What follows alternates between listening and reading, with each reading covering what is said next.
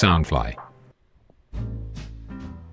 Hello Hello，大家好，欢迎又来到南洋奇闻，我是你们的扎古叔叔。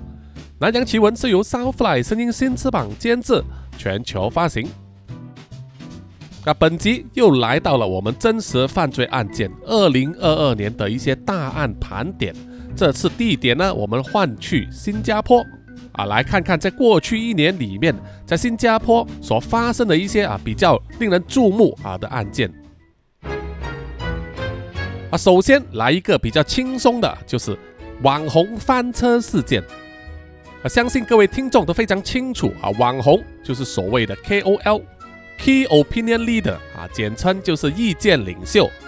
不管他们是在哪一方面呢、给的什么意见啊，是不是真的有效或者是有用？总之，一名网红呢，就是能够吸引一定的流量啊，他所贴出的每一道文章、每一张图片。都会吸引大量的网民关注、点赞啊，甚至是留言、赞美或者是批评啊，都有可能。总之呢，就是制造各种各样的啊话题。那么在二零二二年呢，新加坡有好几位网红啊，就做了各种各样的事呢啊，就让他们登上了新加坡主要媒体的头条新闻。那么这个网红名单上的第一位是新加坡有名的 YouTuber，叫做 Daryl Ian Koshi。他在网上的名字呢啊叫做 D Kosh，D E E K O S H。他出生于一九八八年十一月二日，现年三十四岁的男性。他是在菲律宾出生，然后定居新加坡啊，所以是新加坡籍。那么 D Kosh 除了是 YouTuber 之外，他之前也是一名电台的 DJ 以及啊网红。那么 D Kosh 这个家伙为什么会上头条呢？就是因为涉嫌性侵一名少年啊，还是未成年的，而被法庭呢判处罪名成立，必须坐牢三十二个星期。啊，其实这个事件呢是在二零二二年八月十五日的时候，就有一名 IG 上的用户就指控 D Kosh 啊，以聘请他作为 YouTube 频道的助理呢啊为理由见面约谈，然后啊就性侵他。这种指控在网络上传开之后。引发了另外五个人也站出来对 d c o s h 说出同样的指控，并且在四天之后呢，新加坡警方证实收到了六名受害者正式报案啊，做出这个指控。那么作为性侵少年的嫌疑人 d c o s h 呢，就在自己的 YouTube 频道上啊上载了一段影片啊，是他自己呢去解释这些事情的经过。辩称自己是无辜的啊，但是呢，他的说话的方式以及语气啊，没有办法呢让人相信啊他是无辜的，或者是被陷害啊。与此同时呢，很多过去和 d c o s h 合作的品牌、厂商、公司等等啊，开始和他做出切割啊，包括华为还有联想电脑一家和他正在洽谈要拍摄电影的制作公司，而 Dcos 所任职的电台呢，也宣布啊给他无限期休假。在二零二一年八月十九日，也就是事发的一年之后 d i k o s 正式被提控上庭啊。他的罪名呢，就是涉嫌性侵未成年少年，以及拍摄下一些不雅的相关影片。那么，如果罪名成立的话呢，他将被判刑坐牢至少两年。不过，没有想到，在二零二二年八月五日，法庭正式宣判的时候，啊 d i k o s 只是被判坐牢三十二个星期。啊，也就是大概八个月吧。啊，虽然刑期有一点短啊，不过呢，他的事业以及人生呢，应该就已经完蛋了哈。好，第二名闹上了新闻头条的新加坡网红呢，叫做 Titus Low，啊，T I T U S L O W，啊，是一名小鲜肉，长得非常帅，又有壮硕的肌肉，再加上一些纹身，年仅二十二岁。相信会符合很多女生甚至是男生的胃口。他在 IG 上啊有二十一万九千名粉丝，而在他的个人简历上啊，他标榜自己是一名 OnlyFans 的创作者。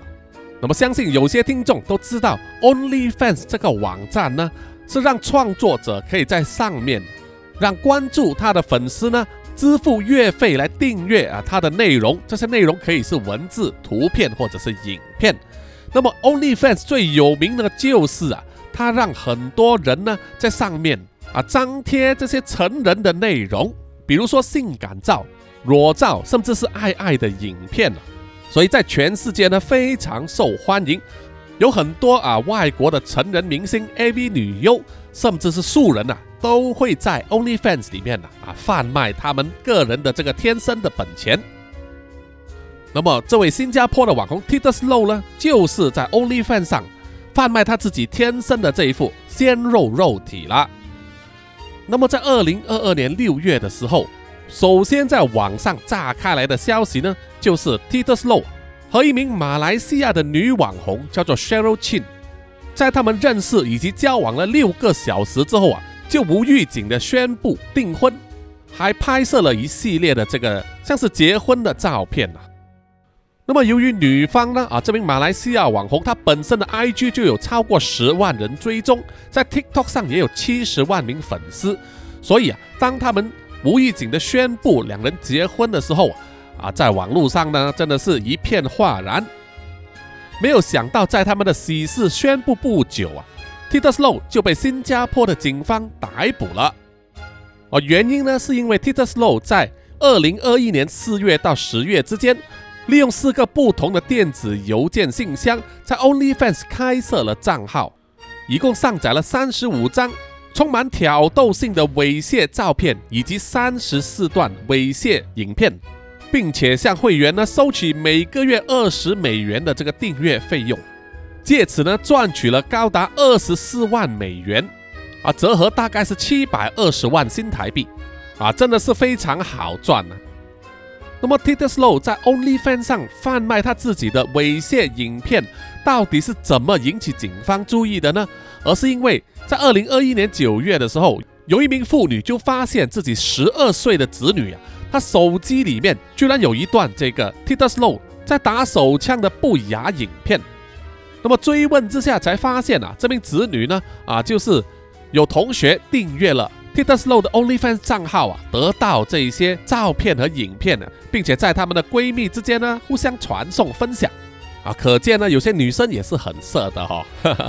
和男生一向会和好朋友呢分享一些好康，所以呢，这名妇女啊就去向警局报案。警方调查了之后，发现真有此事啊，就联系了 d i t e r Slow，向他索取了账号资料，将这个账号密码换掉，并且下令呢，他从此不得再使用这个 OnlyFans 账号。那么这个就是作为第一次的口头警告嘛，如果不重犯的话呢，啊，他应该是没有事的。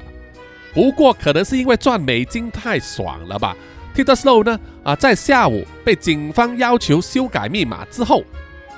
晚上就在自己的 OnlyFans 账号里面的声称自己的账号被骇客骇入，要求更改密码。那么隔天呢，他又再次登录自己的账号，那么陆续上载更多的这些猥亵照片和影片。那么两个星期之后，警方呢再次尝试登入他的 OnlyFans 账号啊，发现啊登入失败，于是又再次联系 Tita Slow 了。那么 Tita Slow 马上承认说啊，他确实是修改了账号了。于是警方呢再次警告他不要再登录，而且呢不要再上载新内容。那么 Tita Slow 也是再次答应了警方，但是啊他隐瞒了他还有另外一个。电子邮箱呢啊，去注册了另外一个 OnlyFans 的账号，目的呢就是想要将警方锁掉的那个账号呢主控权夺回来，转移到另外一个账号啊啊，因为他一而再的重犯，而且多次警告都无效，于是警方就马上行动啊，把他给逮捕了，所以呢也上了这个新闻头条。于是啊，他被判在二零二二年十月的时候呢，必须坐牢三个星期。并且被罚款三千元新币啊，大概就是折合新台币七万元吧。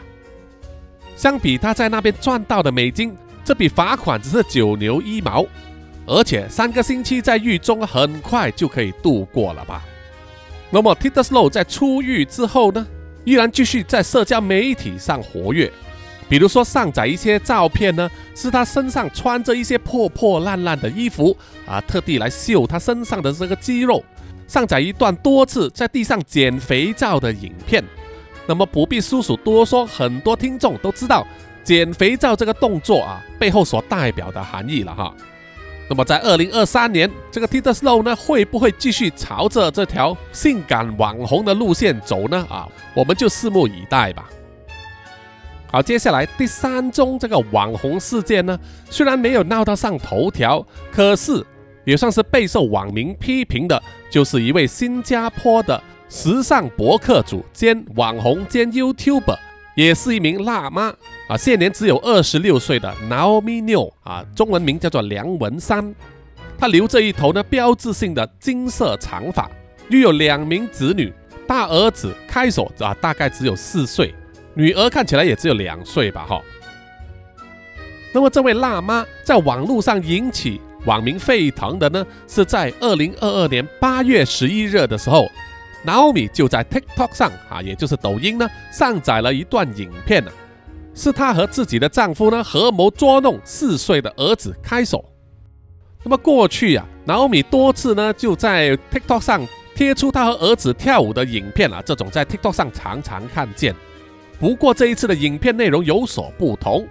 就是首先呢，他们在一间房间里面啊，和儿子一起对着事先设好的镜头跳舞。那么跳到一半的时候，两夫妻就偷偷的退出房间，把房门锁上。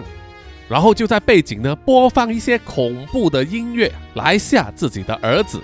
那么我们可以看到，在这个抖音影片里面呢，他的儿子呢被吓得魂不附体吧，不断的用力拍门哭喊。有很多网民看了这段影片之后啊，就批评他们作为父母呢不应该用这种方法来吓唬自己的孩子啊，这个会对小孩子呢造成心理产生一种不可磨灭的阴影。也有网民批评说。当你看了这段影片之后啊，以为啊我们会笑，事实上我们可以听见那个小孩子的哭声是多么的凄惨啊！对一个小孩子这样子做实在是太过分了。那么后来呢，拿奥米又亲自解释说，她和她的丈夫呢，呃，一贯来都是走这种恶作剧的作风，并不承认自己这样子的作为呢会对孩子造成心理上的一种伤害，啊，认为他们自己没有做错。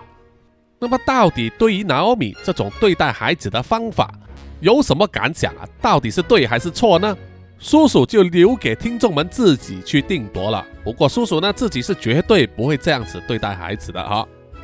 即使小孩子不听话、不懂事的时候，我们也可能会假装啊要把他关起来，但是呢是绝对不会真的做的哈。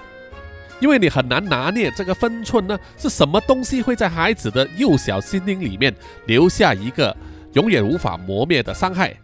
而这种伤害会伴随他一生，很可能会影响他的未来同时呢，也必须知道，有很多罪犯、杀人犯呢，他们都是小时候遇过一些事情啊，令他们心中有阴影的啊。希望听众们呢引以为戒哈。好，分享完以上啊这些网红翻车的事件之后，接下来叔叔要和大家分享。在新加坡，二零二二年所发生的最大宗的白领犯罪事件，就是来自新加坡一间大宗商品交易公司，叫做 AgriTrade International。这家公司的 CFO，也就是我们所谓的财务长了哈，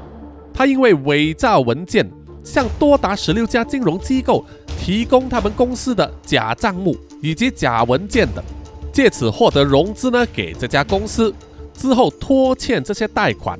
逾期未还，造成了高达四亿六千九百万美元的亏损，所以才被控告上庭。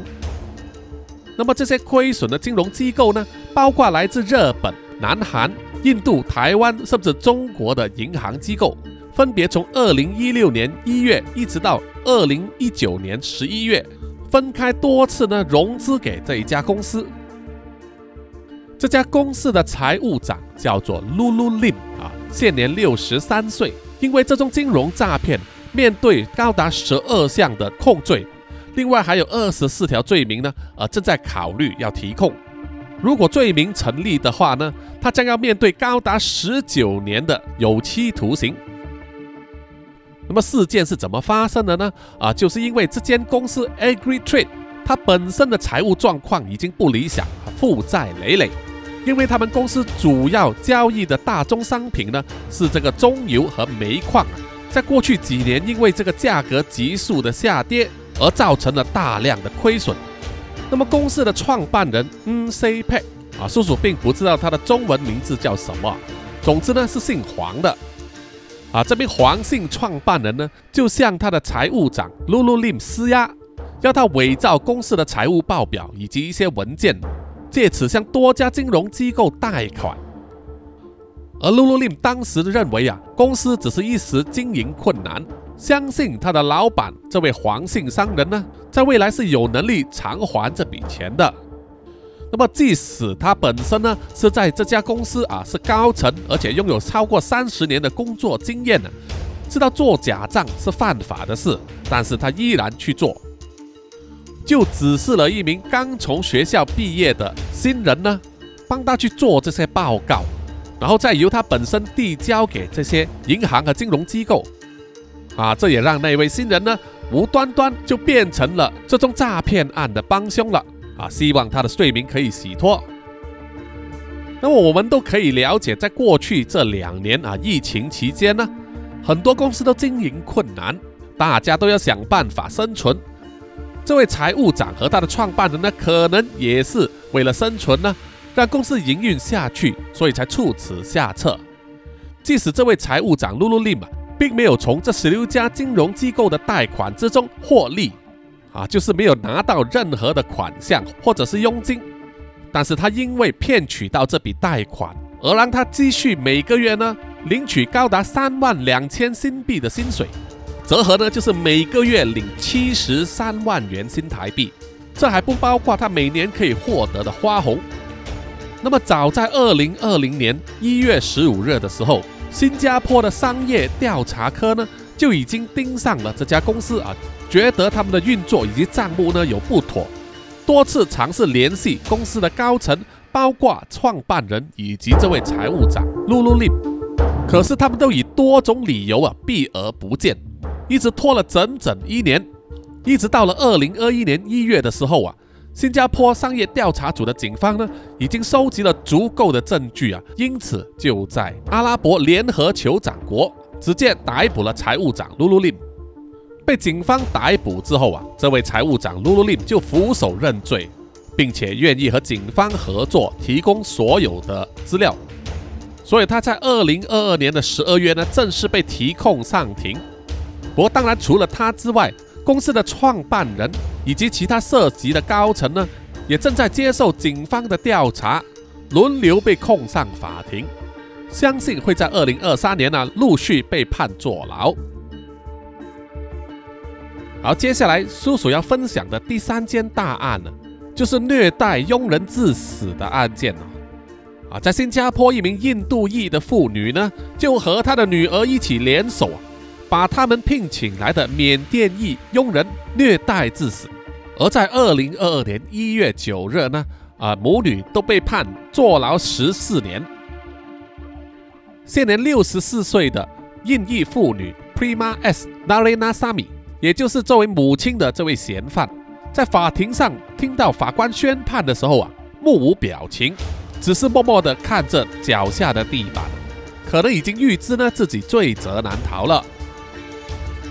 那么被他们虐待致死的缅甸裔佣人，享年二十四岁，名字叫做偏哀洞，在长达十五天的苦难日子里面呢，被这一对母女呢以空手或者各种工具来袭击。啊，整个事件是发生在二零一五年十月到二零一六年七月之间。这位缅甸佣人呢，就每天被这个嫌犯 Prima 以及他四十一岁的女儿 Gayatri 多次虐待及殴打，除了不让他正常进食以及休息睡觉之外，还强迫佣人呢在家里洗澡以及大小便的时候啊，不可以把洗手间的门关上。作为呈堂证据的其中一段闭路电视影片里面可以看见，这对母女呢用手拉着佣人的头发，将他拖行，然后又像洋娃娃一样啊把他摔来摔去。也有影片拍到 Prima 呢用竹棒或者是切菜用的砧板来打佣人的头。而到了晚上的时候啊，当 Prima 睡在自己房间的床上。他就把那名缅甸佣人的双手用绳子绑在窗边，睡在地板上，根本呢就是把他视作畜生一样虐待。那么还有更多虐待、殴打的影片呢，都被安置在他们三房主屋的闭路电视拍摄下来。那么那名可怜的佣人呢，就这样子被他们虐待了十五天之后，咽下了最后一口气，客死异乡。当医护人员来收尸的时候啊，发现佣人身上有多处的伤口啊，才揭发了这宗残忍的虐待案。因此，新加坡警方马上把这一对涉嫌虐待佣人的母女逮捕。那么，根据事后调查呢，那位方佣在二零一五年五月二十八日开始工作的时候，他的体重是三十九公斤。可是到了二零一六年七月二十六日死的那一天呢，他的体重只剩下二十四公斤。啊，真的是可怜呐，瘦弱的甚至比不上一只狗。而这位女儿的盖亚蒂啊，她是一名家庭主妇，她的丈夫是一名前警官。同时也有涉嫌呢参与殴打这名帮佣，所以可以说是知法犯法了。所以他们一家人呢都在排队接受审判。而 Gayatri 呢已经在二零二一年的六月二十二日被新加坡高等法院呢判处坐牢三十年，这个也成为了新加坡有史以来呢针对虐待佣人的案件啊被判坐牢最久的刑罚。所以在这里呢，叔叔希望那位冤死的帮佣呢，可以早日安息，也希望那些对他下毒手的人罪有应得，获得重判呢，把牢底给坐穿。好，接下来第四宗也是最后一宗呢，就是非常轰动的自导自演的杀子案，在二零二二年一月二十一日，啊，根本还没有开始过农历新年。在当天傍晚六点三十分左右，新加坡警方就接到一名叶姓男子的电话求助，于是马上派人赶去现场，就是在毗邻这个金文泰公园五级芝麻上段翠绿港湾一个属于私人住宅区的游乐场附近啊，一条沟渠里面啊，发现了两具尸体，啊，两具尸体呢都是男性。年纪很轻，而且容貌非常相似。事后证明是年纪只有十一岁的双生兄弟，啊，他们都姓叶，一个叫做 Aston Yap 开胜，而另外一个叫做 Ethan Yap 伊称。而发现了尸体之后，拨电话向警方求助的叶姓男子呢，正是他们的亲生父亲。医护人员到场之后啊，检查了尸体，证实他们呢已经死亡了。必须送去医院，交给法医进行尸检。那么，警方也封锁了游乐场一带的这个区域。那么，在附近的居民呢，看到有很多警察陆续来到现场啊，于是大家呢纷纷都出来围观啊。不过都被警察呢阻挡在外面了，避免要破坏现场的证据。警方也派出专案人员呢在现场收集啊任何可疑的证据，一直到当天傍晚才离开。警方初步啊是把这宗案件列为非自然死亡案件，也就是说不是病死或者是猝死啊，有可能是意外或者是其他的原因。没有想到几个小时之后，也就是当天的晚上十一点多，警方就发表文告说，他们已经逮捕了一名四十八岁的男性嫌犯，正是这一对死者呢双胞胎兄弟的父亲。警方说，他们是在收集了足够的证据啊，彻夜调查之后，才决定逮捕这名嫌犯的。那么，整宗案件到底是怎么一回事？为什么会说这位父亲会杀死自己的双生孩子，然后又在尸体旁拨电话向警方求助呢？啊，首先我们知道啊，那一对死者双生兄弟呢？他们天生都患有一种疾病，叫做 Attention Deficit Hyperactive Disorder，简称 ADHD。那么中文呢叫做注意力不足过动症。啊，根据维基百科解释呢，也叫做注意力缺失症。啊，在日本有另外一个称号叫做大熊胖虎症候群。啊，就是根据这个著名的漫画《哆啦 A 梦》里面两位主角大雄和胖虎。他们的人格特征呢，综合而做成定义的，是一种神经发展障碍的精神疾病啊。它的特性呢，就是患病的人很难专注，过度的活跃，做事不考虑后果等等。那么其他的特性呢，可能是会啊焦躁不安啊，一直说话，身体不断的动来动去啊，没有办法听从指示，四处东奔西跑等等。那么至于为什么孩童会患上这种病呢？精确的病因还不知道啊，但是很多专家都认为呢，遗传自父母的基因呢，可能占了百分之七十五趴。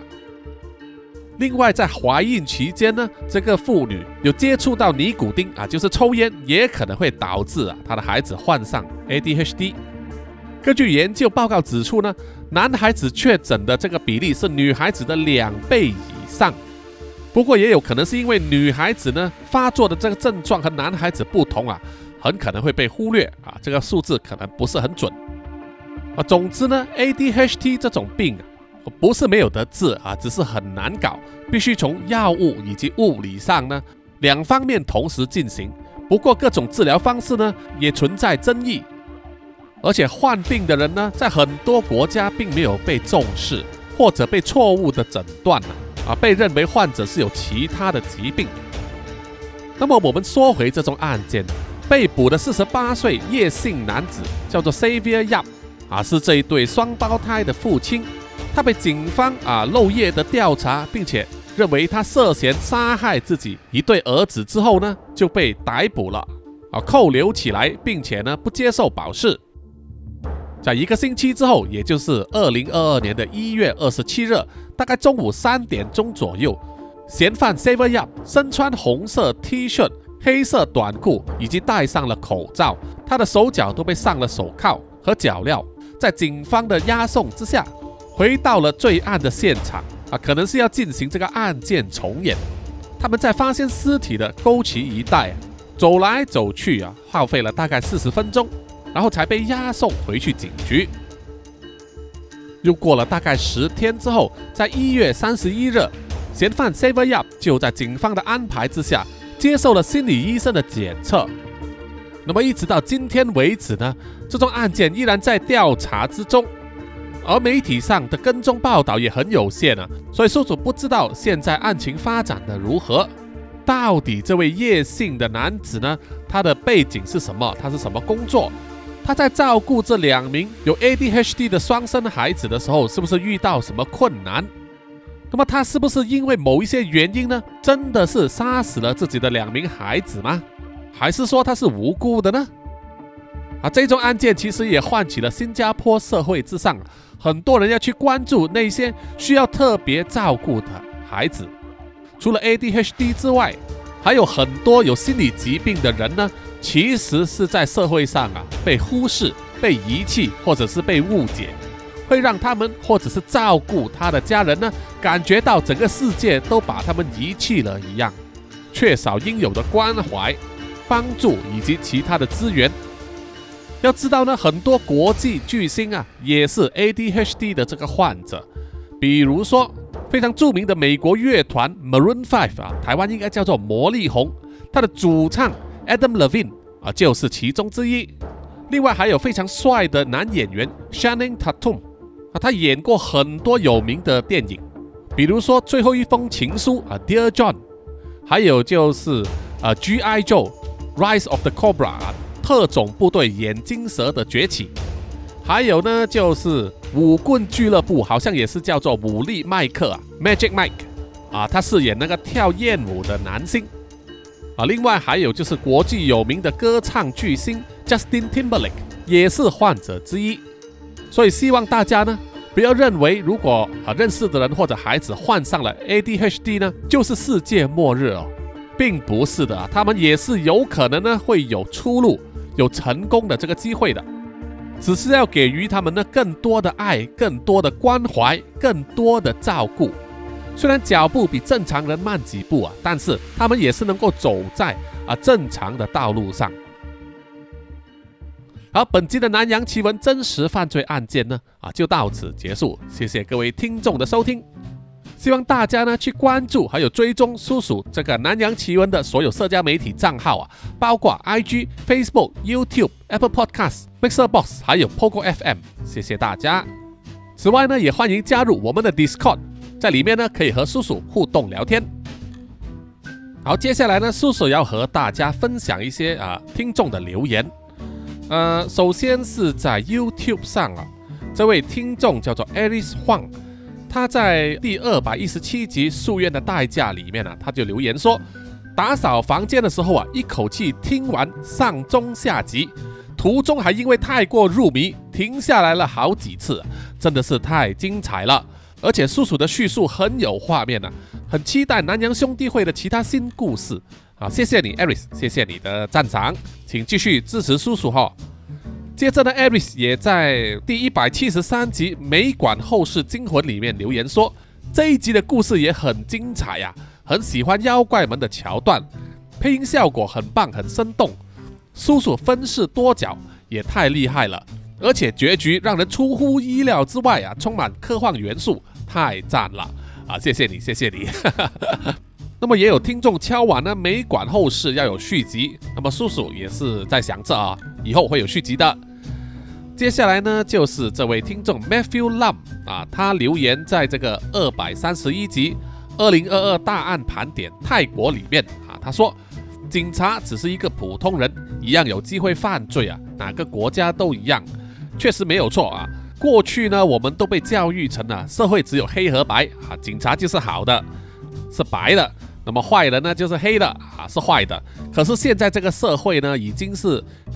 变成了黑白灰，而且灰有很多个阶段呢，多人呢都是处于这个灰色呃不同灰色的这个层面里面，警察也是一样啊。所以，我们对很多东西呢，都不能有一个刻板印象啊，包括警察一定是好人啊，不一定啊。我们看电影也是有很多这种东西。我们对社会上各种现象呢，要有正面的批判，才能让他们有所改进、有所成长哦。过度的批判并不对，但是呢，你也不能完全压制言论嘛，不让人批判啊，这个呢，就是一种专制了哈。好，在录这一集的时候呢，是在二零二三年的一月三十日年初九。那么有些朋友呢就正式开工，不过叔叔早就开工了，也非常感谢有很多听众呢在 Mixer Box 里面啊祝叔叔呢新年快乐。叔叔也希望大家在新的一年里面啊突飞猛进，突然发大财哦。好，接下来呢就让叔叔念出啊赞助南洋奇闻的听众们的名单。首先就是南洋探险家 Jimmy Chin，还有陈忠杰。接着是南洋侦查员二四公园图子 Ralph 布一直该真爱笑三十三 Sandy Lee Kinas 洪志伟蔡小桦朱小妮李承德苏国豪洪新志杨杰宇以及林家达。接着是南洋信徒林奕晨吴大佩徐威善。李秉哲以及苏玉豪，谢谢谢谢大家。另外还感谢南洋守护者肖玉颖以及蔡明曼，还有呢就是再次在烧案里面赞助的 Namsha 啊，谢谢你，你留下的讯息呢，叔叔有收到了哈，叔叔也了解了，也会针对你的要求呢？啊提出再做另外一个角色的哈。不过也是要说一下，之前的那个角色 Namsha 大师呢，依然会再次从南洋宇宙里面出现。那么希望大家呢啊细心的期待。另外还有赞助解锁成为主角的苗疆杀人蛙。那么叔叔呢也听到你的要求了啊，会去想呢啊那个相关的故事。好，谢谢大家，我们下一集再见哦，拜拜。